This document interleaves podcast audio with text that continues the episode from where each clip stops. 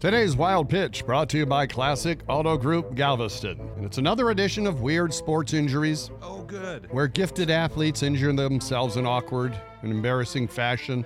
Like when Lions wide receiver Nate Burleson tried to grab a sliding pizza box from the passenger seat and crashed into the median, breaking his arm and missing eight games.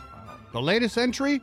Former Olympic swimmer Ryan Lochte, who posted a picture from the hospital after an operation on his meniscus, which he tore while racing down his kid's inflatable slide. you know, a multi Olympic winner of medals, Lochte did not medal in this event.